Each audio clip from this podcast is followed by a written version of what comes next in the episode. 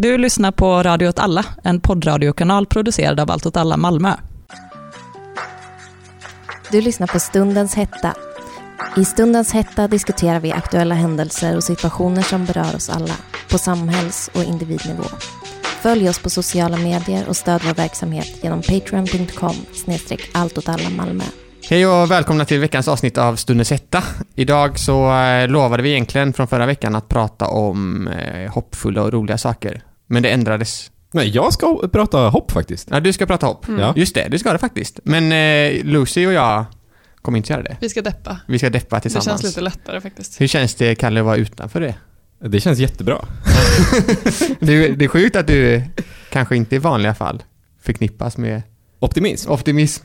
Eh, nej. Men att i- iklätt dig i rollen här. jag, jag, jag, ax, jag axlade det ansvaret. ja, Men du har en ganska optimistisk aura. Jag har en optimistisk aura, pessimistisk inställning. Mm. precis. Kalle är driven av resentiment annars så. Ja, Jag känner för resentiment-Kalle kallas han på stan. det är inte sant. Men eh, ska vi, ska vi podda eller? Ja, det kan vi sätta igång. Men ehm, ja, och Lucy, du skulle börja snacka om eh, lite svensk inrikespolitik. Oh ja, det vi alla tycker är roligast. Vi ska alla snacka lite svensk inrikespolitik. Ja, faktiskt. Lite högerpolitik. Men du mest. Men jag mest, men jag ska mest eh, rapportera idag. Eh, vi kan ju börja mest eh, centralt på den politiska skalan och prata om Liberalerna. Mm. Ehm, och lite budget. Ja. Det är så att det, det kom ut i veckan att eh, Liberalerna vill sänka skatten ännu mer eh, för jobb och företag. De vill eh, närmare då 10 miljarder vill de sänka. Eh, och det är för att de ska stimulera investeringar och få företag att våga anställa. Eftersom att näringslivspaketen under corona inte riktigt gjorde tillräckligt, tycker de. Så. Är det, är det en specifikt corona-riktad insats? Liksom? Eller Ja. de argumenten de använder? Precis, för att det går så dåligt för företag. Och, Vilken eh, rolig slump att deras lösning oavsett vad och när alltid är samma sak. Exakt, men retoriken är annorlunda. Eh, Så totalt kommer höstens budget att innehålla 30,7 miljarder i skattesänkningar. Mm. Eh, Så det är ju det första deppiga. Men, Men, är, det, är det den gemensamma budgeten med sossarna eller är det deras egen? det är den gemensamma budgeten tror jag. jävlar! Okay. Ja. Men inte helt eh, säker på det. Men eh, det stod bara att den totala skattesänkningen kommer vara 30,7 miljarder. Och att Liberalerna då vill lägga på 10 miljarder. Så att det blir Ja. den siffran. Men det jag faktiskt tänkte prata om är Moderaterna. Eh, som la fram ett eh, kontroversiellt förslag, kan man tycka om man är vänster, men inte om man är höger. Eh, om att eh, utländska medborgare, inom citattecken, med koppling till gängkriminalitet ska kunna utvisas innan de begår brott. Mm. Det är inte okej. Oj, det, jag får inte inte riktigt. Nej, och de beskriver något sorts tiostegsprogram som eh, också innebär att egendomar ska kunna tas ifrån en person som inte kan uppvisa att de har skaffat de här på ett legitimt sätt. Oj. Eh, och jag tyckte det var roligast i den här artikeln är att Moderaterna beskriver gänglivet som glamoröst. Det, är, det är mycket lyx i, i gängkriminaliteten och det, så får det inte vara, för alla får inte vara rika. Det är ju inte Ehm. sant dock. Kan vi hänga oss upp vid det? Att det är inte glamoröst. Det är verkligen inte glamoröst och det är en totalt Det är en skev retorik. Ja. Liksom. Men de lyssnar ju inte på kriminologer, så de kanske Nej. får all sin information från Kriminellas. Instagram. Nej, jag tänker mer typ Scarface. Andra sådana superbra rullar. Ja, Om man bara precis, lyssnar som- på Kartellen så får man en skev bild av kriminalitet, Ulf Kristersson. Fast de trycker också på att det är lite pess. Ja, det gör det faktiskt. Ja. Det- Jag tänker att det är mer så maffiafilm. Ja, Fast det går alltid dåligt i slutet, så då borde de också vara emot politiska reformer. Mm. de Ah, ser inte. första, Ja. Ja. första halvan av Gudfadern. Men det är också att totalt vända sig ifrån varför folk hamnar i gängkriminalitet. Ja. Men i alla fall, så de har lagt fram ett förslag som bland annat innehåller de här grejerna. Dubbla straff för gängkriminella. Införa system med visitationszoner och införa system med anonyma vittnen. Som har varit under debatt Mm. tidigare i sommar med så. Eh, ge polisen mer resurser och möjligheter till avlyssning och övervakning. Och eh, ändra sekretesslagstiftningen till att myndigheter måste dela all relevant information med polisen. Och så vidare. Eh, det här påminner mig väldigt mycket om The Patriot Act. Som Just det. USA införde efter 9-11, Mm. kriget mot terrorism. Mm. Eh, och det var väl det jag hade att säga om det här. Men jag tycker att det är väldigt läskig, eh, ett läskigt förslag som förmodligen kommer få oväntat mycket stöd från högern. Det, det som är läskigt med det är också att det är så många eh, begrepp eller samlingar av begrepp som man vill få definierade för sig. Så Mm. typ med kopplingar till gängkriminalitet. Vad betyder det? Hur, vem ska ta reda på det? Hur ska det säkerställas? Alltså, Precis. Genom avlyssning. ja, men ja. Ja men verkligen, och de pratar också om att kunna ta ifrån barn som föds in i kriminella klaner då, då använder de klanbegreppet igen. Ehm, redan innan de hamnar i gängkriminaliteten. ja. Så det är ju, Det är bara om man är född med fel efternamn så kan man bli utvisad. exakt. Det är, ja. Ja, det är sympatiskt. Men, Det ja. får man säga. men jag tänker på riktigt att det inte är, att, att det bara är på låtsas. Jag tänker på riktigt att de bara lollar. Nej, för flera av de här lagförslagen, inte kanske just det här med utvisningen, men just kring eh, anonyma vittnen och Ja, sådär. det, det, Mm. ja, det är ju en grej. Men, men alltså, många av de här grejerna är ju så, men det här är ju ett byråkratiskt helvete att Ja. upprätthålla. Mm. Det kommer ju inte, det kommer ju inte någon vilja göra. Men det är som den här blåljuslagen de har fått igenom. Alltså Ja, att, jo, att man inte, om man anses störa polisarbete eller Mm. sabotera polisarbete får man ganska hårda straff. ja. Mm. Så det var ju något fall där det var någon person som har kört in en polisbil som i vanliga fall skulle vara våld mot tjänsteman och skadegörelse. Men Mm. då kastar de på blåljussabotage också för att straffskalan är högre. Mm, Men- men- livstidsfängelse. Blåljussabotage, det är ju inte ett byråkratiskt helvete. Det är, ju, det är ju snarare att de får mindre jobb. För att de har fått en ny lag som de kan tillämpa som är ganska liksom enkel.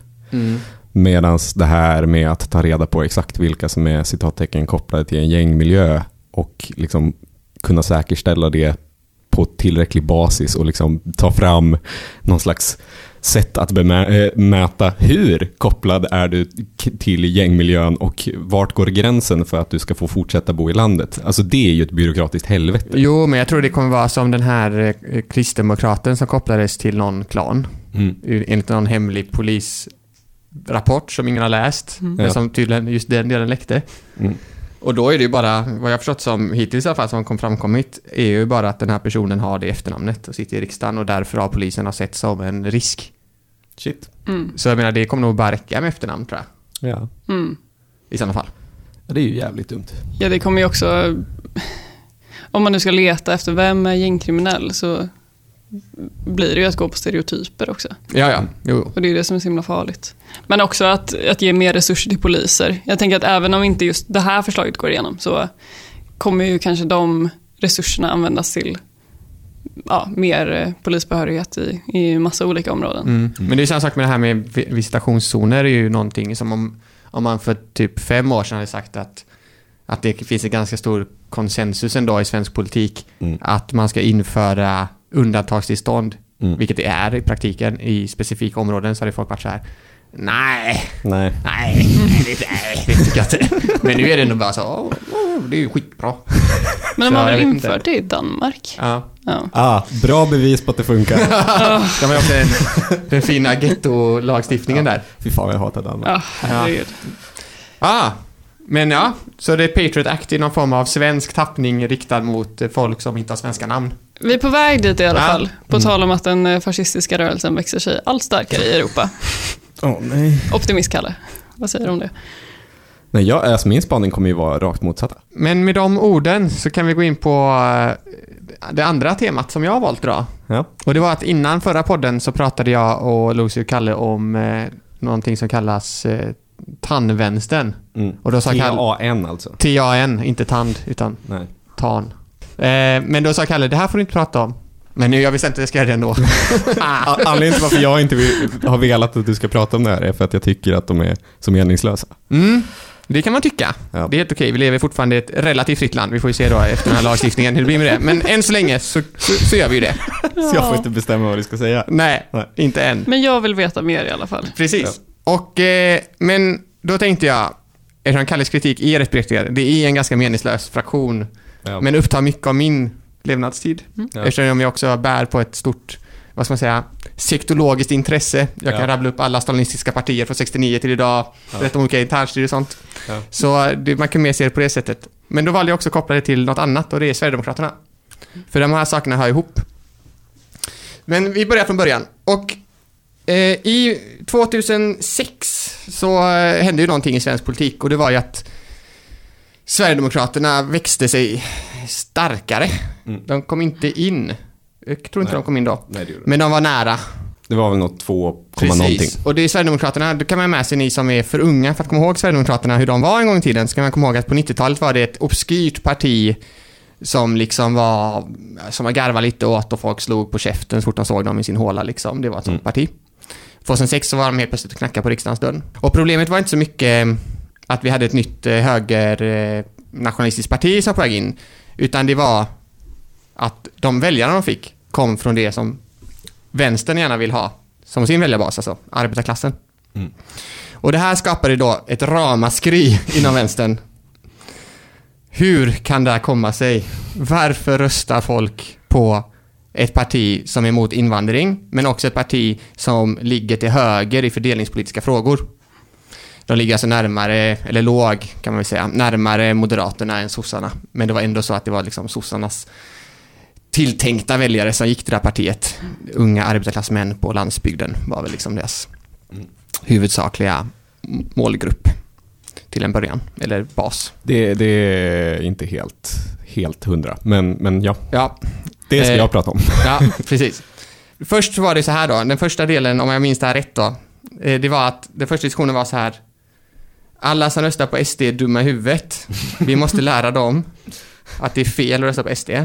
Lägg av. Lägg av! Och så var det mycket så här 89% röstade inte på SD. Eller först var det typ 90% röstade inte på SD, sen var det typ 80%. Ja, det fortsätter Det var ju så. askul när det var vi 87 procent. det, är, det är inte så många. Precis. Och det var ju, då tänkte folk, ja men det här går ju inte. De röstar fortfarande på SD trots att vi säger att de är dumma i huvudet. Det är ju konstigt. Ja. Så det var ju nästa förklaring då var, ja men det är för att vänstern måste vara bättre på att förklara att Mm. omfördelningspolitik är ju det de tjänar på. ja. Det funkar inte heller. Det är ungefär samma, Det är ungefär samma, ja. Det var fast med lite, här, annan framtoning. Hej Bengt, 25. Bengt konstigt namn då kanske. Kalle är ett bra namn. Hej Kalle, 25. Från eh, Hörby. Du eh, röstar på SD för att du är emot invandring, men har du tänkt på att det egentligen borde vara vänster? Mm. Nej, det funkar inte.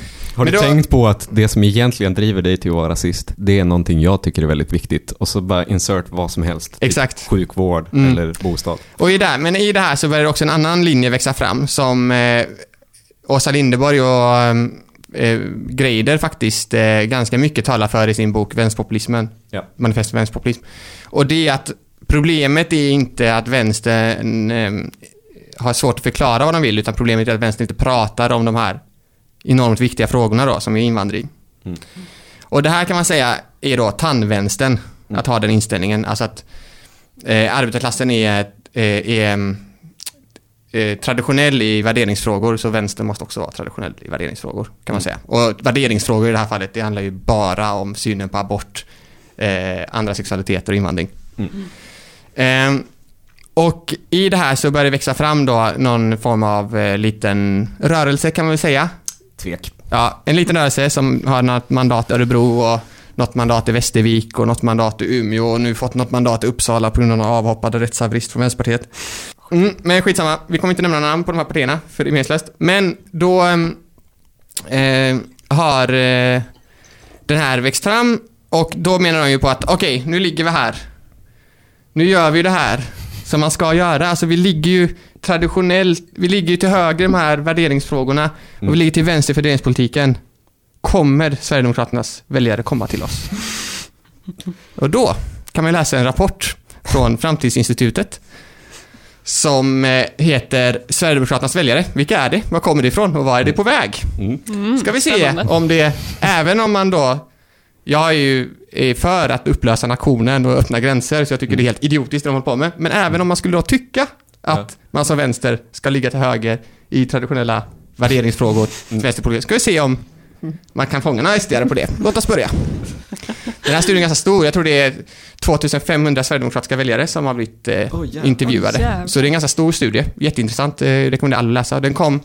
Man kan ha med sig det också i valet 2018 så skedde ju också det att då är det, en, det antalet eh, väljare i LO-kollektivet som röstar på SD gick från 11% till 26%. Så de har ju verkligen liksom tryckt sig in i den traditionella arbetarklassen. De är Ja. verkligen där och göttar runt liksom. Mm.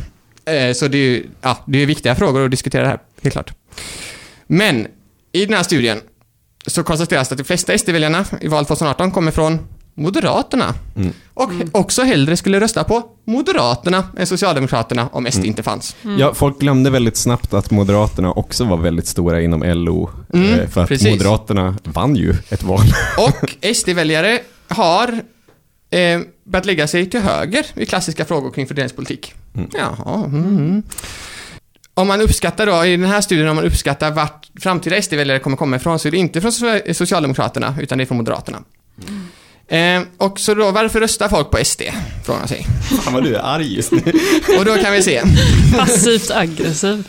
Eh, jo, man röstar främst på Sverigedemokraterna för Fan, det står faktiskt inte fördelningspolitik, det står kritisk syn på invandring som samhällsfenomen. Attans också. Det var inte sjukvården. Det var inte sjukvården, det var inte högre skatter eller en starkare välfärd. Fan också. Har ni hört? Det var Nej. invandringen. Oh. Nej, det, Det är det här nästan är... som att man ska lyssna på vad folk säger till en när de, när de förklarar vad de, vad de tycker och tänker. Och när man, när man ser då på eh, det som, att de är kritiska till invandring som samhällsfenomen, så tenderar SD-väljare att se det både som ett ekonomiskt, alltså de är här, och det är grejer där Åsa Linderborg försöker göra en poäng av att men SD-väljarna är mest rädda för invandring för de är här för att ta jobb. Därför måste vi lyssna på dem. Den har man ju hört. Den har man ju hört. Men det är inte bara det, det är också ett kulturellt hot. Men det är de som väljer att rösta på SD. Och det finns också en betydande grupp bland Sverigedemokraternas väljare som verkar hysa djupare antipatier gentemot invandrare än andra väljargrupper. Djupare antipati mot invandrare är väl kod för rasism. Exakt. De har alltså fler rasister som röstar på sitt parti eftersom det är ett rasistparti. Ja. Det var märkligt, märkligt. Ja.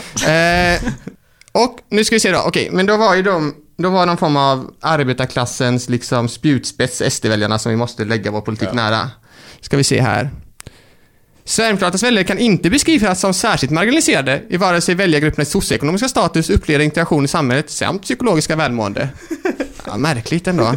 Det, det är ju en väldigt vanlig myt att sverigedemokratiska kärnväljaren är en så svensk arbetare down on his luck. Det är inte sant, det är svenska arbetare Men där- som har det rätt gött. Det som talar för det här då är att däremot så finner de att det finns en högre uppslutning av att man upplever att man upp, Ja. är, är i ett utanförskap i relation till samhället. Så man har det ganska gött, men man upplever att alla de här invandrarna, antar jag, förstör ens liv.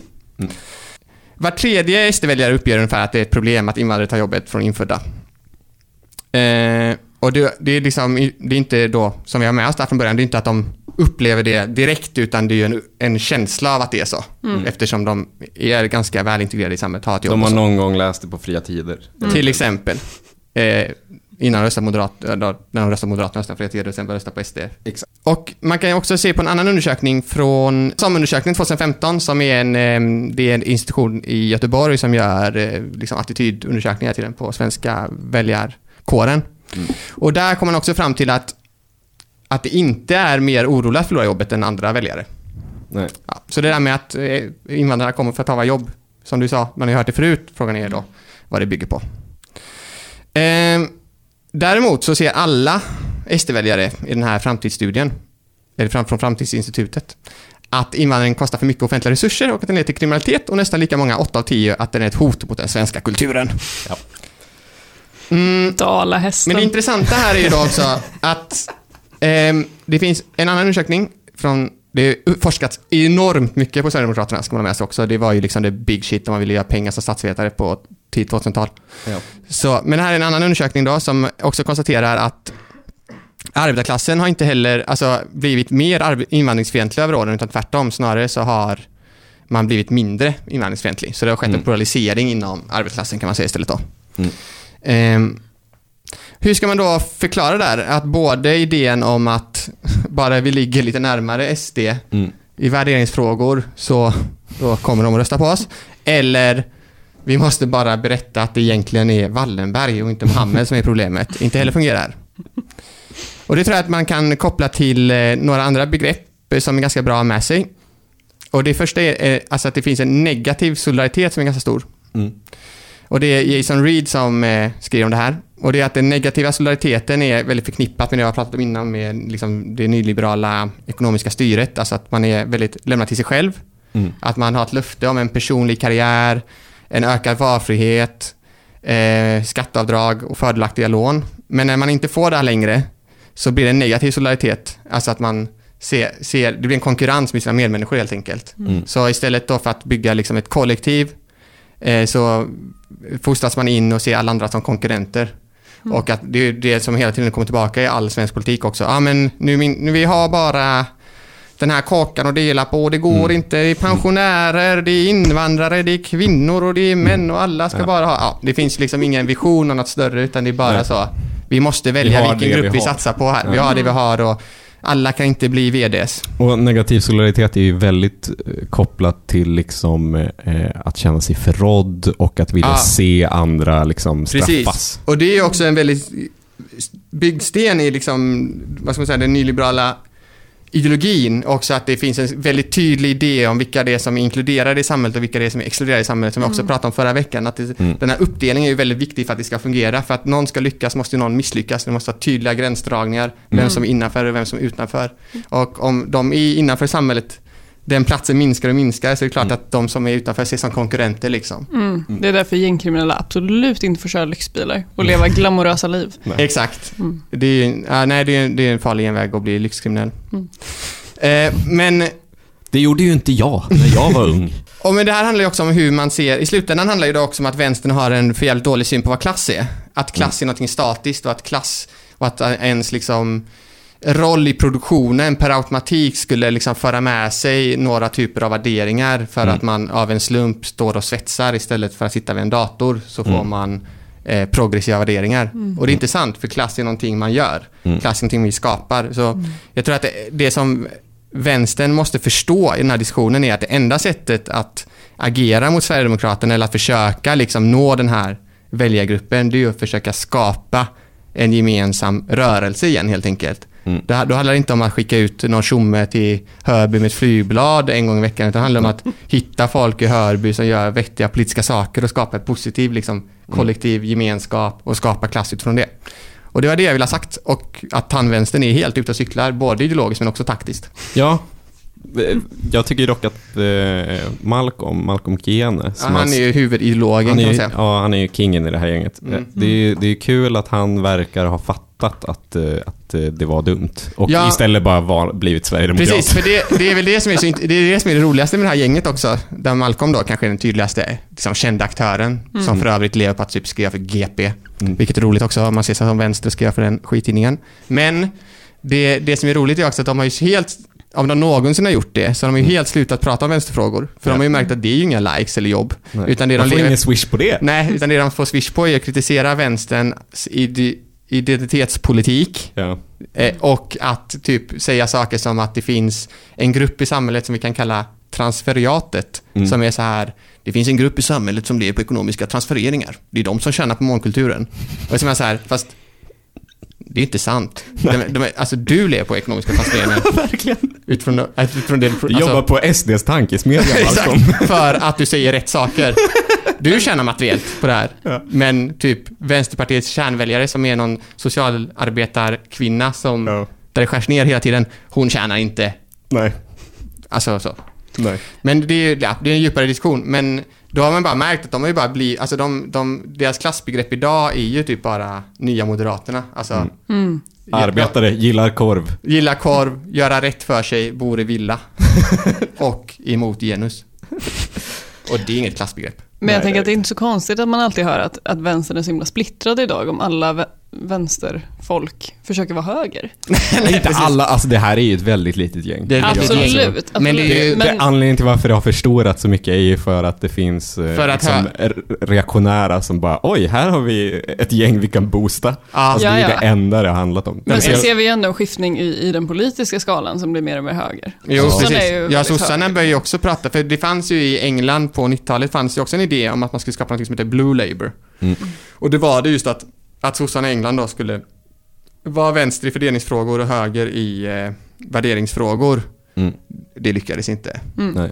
Och den, den diskussionen, det har man ju sett också, eh, vad heter han från SSU som är liksom, ja det är en SSU-are som alltid skickas fram för att han har ett icke-svenskklingande namn så han kan ju då säga rasistiska saker Mm. och det är ju perfekt liksom. Och, han, och där märker man att det finns en förskjutning också i socialdemokratin Ja, där man men, tänker att det är närmast men det har ju ingen koppling till det här lilla tandgänget Nej, egentligen. nej det har det inte. alltså, Men det är ju samma tendens.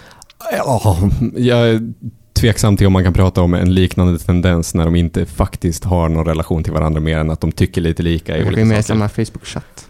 Vem vet? Det kanske de är, men det tror inte jag. Men typ att sossarna i Danmark gjorde en högervändning Ja. ser jag som en mer Absolut. relevant koppling. Ja, absolut. Och att den också gav eh, väljare. Ja. Eh, Men det gav ju inga väljare till dem i Örebro. Liksom. nej. Nej. Men ja, det var det jag ville prata om. Jag tänkte prata mycket längre egentligen, men jag tänker att det här räcker. Ja, det räcker gott och väl. Det, du har också gett mig ett jättebra intro till massa grejer Ja. jag ska prata om. För nu är det din tur och du ska fortsätta liksom. Du, du tyckte att det jag pratade om var, eh, var marginellt, men du ska Ja. prata om någon form, du ska börja prata om ett parti som fick, vad var det, 0,003? Nej, 0,3 faktiskt. 0,3% Det är ju- i förra Det är extremt valet. lite. Men, men det är De har mer- inte ens ett kommunalt mandat. Nej, det är fan sant. De satsar inte ens kommunalt. Nej, Men det, kan komma, det kan vi komma till. Fan, de är såna jävla förlorare. Jag pratar såklart om Alternativ för Sverige, AFS. Det är ett pytte-pytte-parti med pytte-pytte-lite medlemmar och typ ingen fungerande partistruktur. De fick 0,3 väljare i valet 2018, eh, Eh, så de är ju ingenting. Men jag tycker att de är väldigt intressanta för att förstå liksom någon slags större kris som svensk nationalism kommer gå igenom, eller som den går igenom, men framförallt kommer gå igenom. Och det är en så åldersrelaterad kris. För det AFS gjorde nu i dagarna var att de gick, gjorde en turné i Stockholm där de besökte alla gymnasieskolor, eller många gymnasieskolor. Jag vet inte hur många gymnasier som finns i Stockholm, men det finns ett gäng. Det roliga var också att det var göteborgare som gjorde det åt dem. Så Ja. får jag dem. Så få är de. Men vi kommer till det återigen. Eh, och då under, när de var vid ett av gymnasierna så var det en tjej som gick fram och spottade mot dem. Och sen när de frågade, eh, tycker du det är okej att spotta mot folk? Så sa, sa hon, ja det tycker jag. Och sen skrattade hon åt dem och gick. Vilket var väldigt, väldigt bra gjort. Eh, det finns en väldigt bra video eh, som de själva la ut och som det, liksom, det flög inte. Alla fattade att det här var bara pinsamt. Eh, men, men, men det här fick mig att tänka, liksom, varför, varför drar AFS upp göteborgare för att gå runt i Stockholms gymnasieskolor? Vad är poängen och varför filmar de det? Och det, det handlar om liksom många saker. Till att börja med så handlar det såklart om att de har en så medialogik som de har ärvt från SD som är den här, eller från fascism generellt har ju haft den här medialogiken sedan för 30-talet. Liksom. Att man går till ett ställe där man troligen inte är välkommen och så får man en reaktion och sen publicerar man den på olika sätt. Och ibland så kommer det flyga. Ibland så framstår man som den rimliga. I det här fallet så framstod man ju som ett litet barn. Men, eh, men det är ändå en medialogik som de har. Den känns som att den funkar sämre och sämre. För att jag tror att folk desentiserats lite. Men vi får se.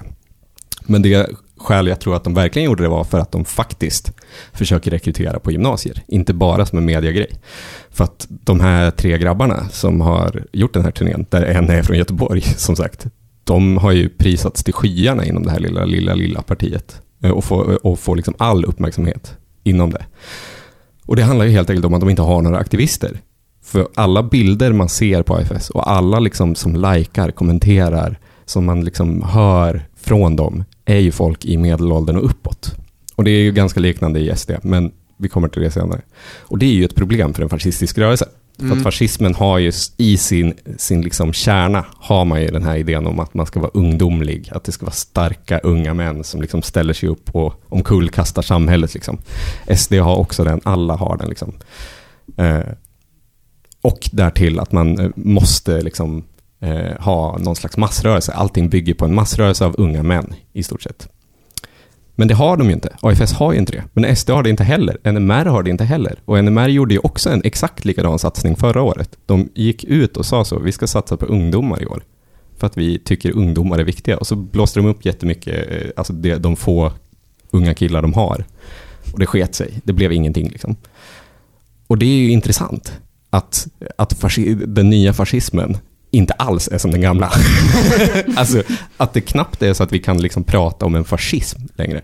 För att på alla sätt, förutom i liksom att de är rasister, de vill ha en stark stat. I alla liksom så organisatoriska, strukturella och strategiska frågor så är de helt annorlunda. Jag tror att det är så att det, att det är ett helt nytt samhälle vi lever i och att vi därför inte kan, att vi måste förstå den nya fascismen som någonting kopplat till det här nya samhället. För att, för att eh, eh, till exempel Sverigedemokraterna. Jag tänker att man måste prata om Sverigedemokraterna om man ska förstå svensk nyfascism.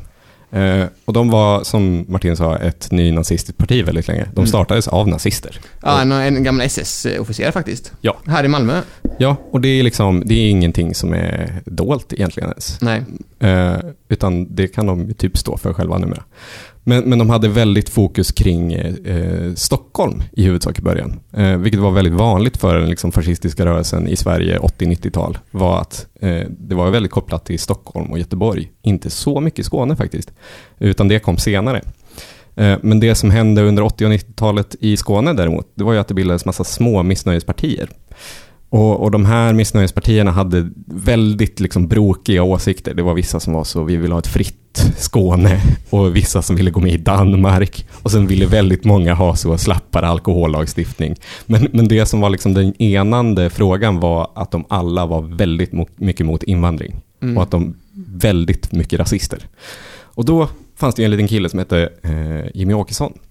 Som då såg det här och, och uppmärksammade att det här är en helt annan grupp, en helt annan kategori människor som eh, röstar på de här missnöjespartierna än som sitter i Stockholm och har rakade skallar och heilar. Det är ju helt olika människor. De där uppe är ganska unga, eller ja, yngre, medan de här där nere i Skåne är någon slags medelklass småborgare. Också arvtagare till ett bondesamhälle på ett helt annat sätt. De är inte urbana alls på samma sätt. Så då drar han ihop sitt lilla gäng som fortfarande sitter i toppskiktet för SD. Eh, De träffades i Lund på 90-talet och så bestämmer de sig för att ta över SD och börja liksom samla ihop de här missnöjespartierna under deras liksom tak. Och det gick hem. Och SD var väldigt starka i Skåne. De var extremt svaga i resten av eh, landet. SD hade inte funnits om, in, om Skåne inte var en del av Sverige. Det, det är ändå en ganska het tagning. De hade inte suttit i riksdagen för de hade inte kommit in där i början. Inte så het tagning, det är väl bara allmänt... eh, Bara allmänt. Vedertaget. Men det, det är ju helt sant. Ja. Men, eh, så deras bas, både liksom vad gäller aktivister men också vad gäller väljare, förändrades helt och hållet över tio år. Liksom. Både i rent geografiskt men också i liksom ålder och identitet och typ. Så kulturellt. Inte, de var ju svenskar allihopa, men en var rakad i skallen och lyssnade på oj-punk och en annan lyssnade kanske på dansband.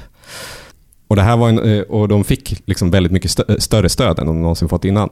Och, och var, hur kommer det sig att den här nya kategorin av väljare plötsligt uppstod? Och jag, vi pratade ju om det innan. Det finns ju en spaning som är den här med att det handlar om att man eh, har liksom, behöver försvara sig med näbbar och klor, försvara sina materiella tillgångar, så, så min villa, mitt arbete och sådana Eller har saker. en känsla att man vill försvara dem i alla fall. Ja, men, men det, jag tror ju inte riktigt på det, utan jag tror ju på det här med att det mer handlar om att försvara diverse symboliska värden man har.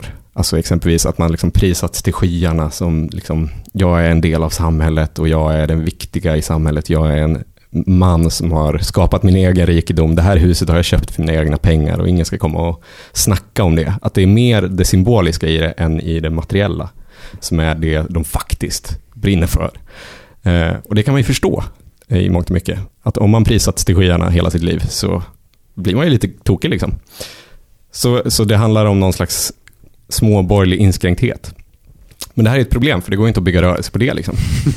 Eh, det går ju att bygga, det går ju att få ganska många procent i ett val på det, men det går inte att bygga rörelse på det. Och Sverigedemokraterna, eftersom att de är fascister, eh, så vill ju de omkullkasta samhället. Även om det liksom inte är uttalat så är det ju ändå ganska mycket Mm. det. De vill ju ändå slänga upp och ner på rätt mycket grejer. De vill bryta mot olika FN-konventioner Konventioner. och grejer. Liksom. Grundlagen också vill de ju gå in och tafsa på. Ja, alltså de är ju radikala liksom. Eh, och det står de ju för.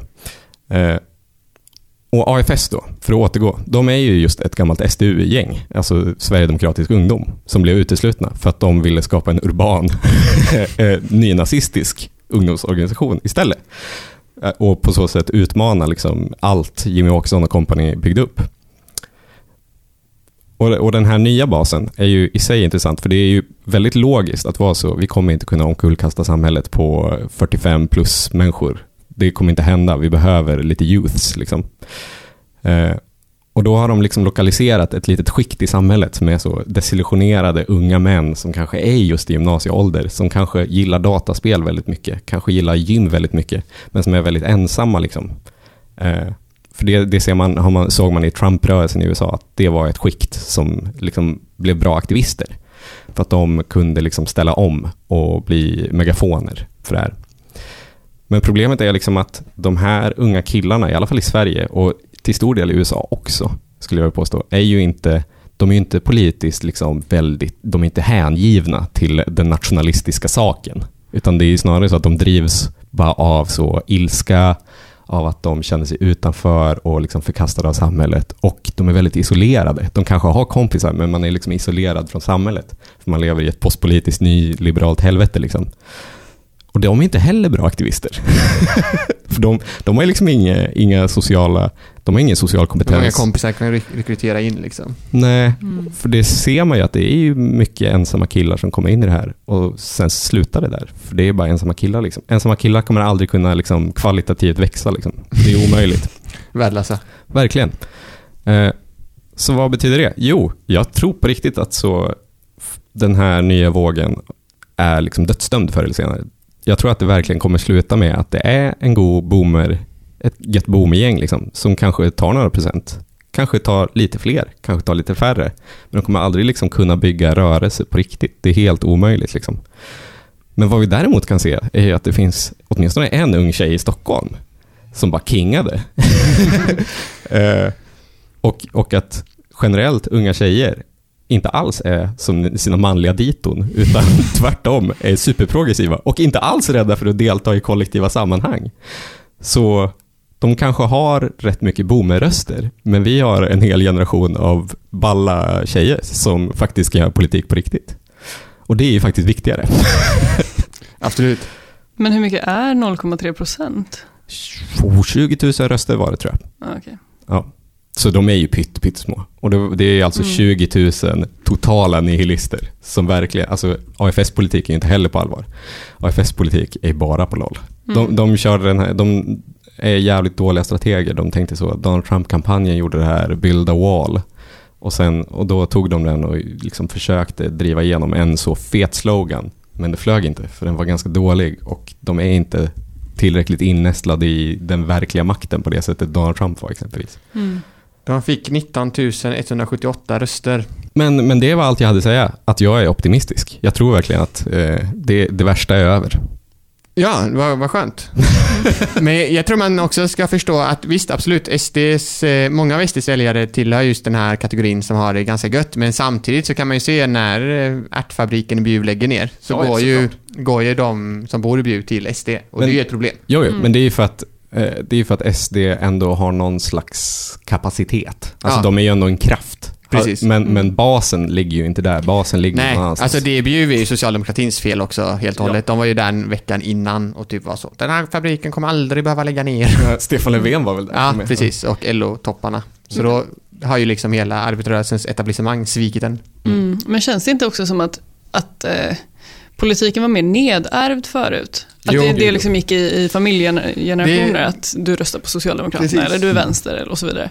För att det vissa av oss är den skiftning där. fortfarande väldigt nedärvd. Jo, jo, absolut, absolut. I många delar av Sverige är det ju fortfarande så. Men just att SD kom och ändå växte sig så pass stora Mm. har ju, alltså i just arbetarklassen, att det har skett någon sorts skiftning där. Precis, Där många och det, tidigare var vänster. det är faktiskt någonting som alla forskare också som skriver om SD kom fram till. Det är just att det, alltså en, en mer flytande, rörlig väljarbas framförallt i då de, de socioekonomiskt lägre skikten medför Mm. att SD får fler röster liksom, eller andra partier som dyker upp. Såklart. Mm. Jag, jag säger inte att det inte finns eh, normala människor som röstar på SD, men jag säger att basen Ja, ja, är ju absolut. småborgerlig inskränkthet i Skånes landsbygd. Mm. För det är ju bara sant. Ja. Men ska vi wrap it up då? Ja. Vi, vi, har Ja. vi har pratat lite om eh, ökade skattesänkningar från Liberalerna. Sjuka lagförslag från Moderaterna. Där vi kanske kan få se någon typ av perverserad form i framtiden. Ja, Vi har pratat lite om eh, Sverigedemokraterna och hur misslyckat det är att försöka se på att vinna de rösterna genom att vara emot invandring. Och vi har pratat om Hur värdelösa löser- unga killar är. ja, unga killar är och då särskilt unga killar som håller på med AFS-prylar. Ja, det är så jävla pinsamt alltså. vi har fått skratta lite åt högen idag. Det Ja, det har vi gjort. Nej, vänta. Jag, får jag först läsa? Jag har, jag har lite empiriska bevis på hur omöjligt AFS har framför sig. Mm, Mm. Kör. Där är det Vi, vi kan ju tillägga det, under det här filmklippet Ja. så var det inte en enda positiv kommentar. nej, nej. Det var så här 700 kommentarer som var så här, också från folk som var höger. Bara, Som var så, lägg bara, av lägg av. grabbar. Det här klippet är liksom... Men hur blev de ens insläppta på gymnasieskolor? De var precis utanför. Mm. Okej. Det är också en del av, av pinsamheten, att de bara så, Polisen säger att vi faktiskt får vara här utanför. Vi kanske inte får vara där inne, men vi får vara här. Ja. Det är ju jävla pinsamt alltså. Vänta, vänta. ja, det är inte så mycket Mussolini svartskjortor det där Nej, det är inte, det är inte SA. Nej. Ja, ja, skitsamma.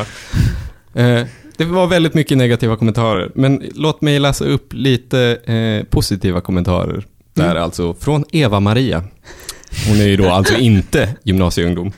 Så lågt av henne! Mycket sorgligt att se en ung tös göra något så svinaktigt. Inte våra tösar! Det här känner man inte är en rörelse med liksom ungdomen under sin vinge. Ingrid, inte heller gymnasieungdom. Men herregud, så här uppför sig alltså unga svenska kvinnor av idag. Vad är det för jävligt?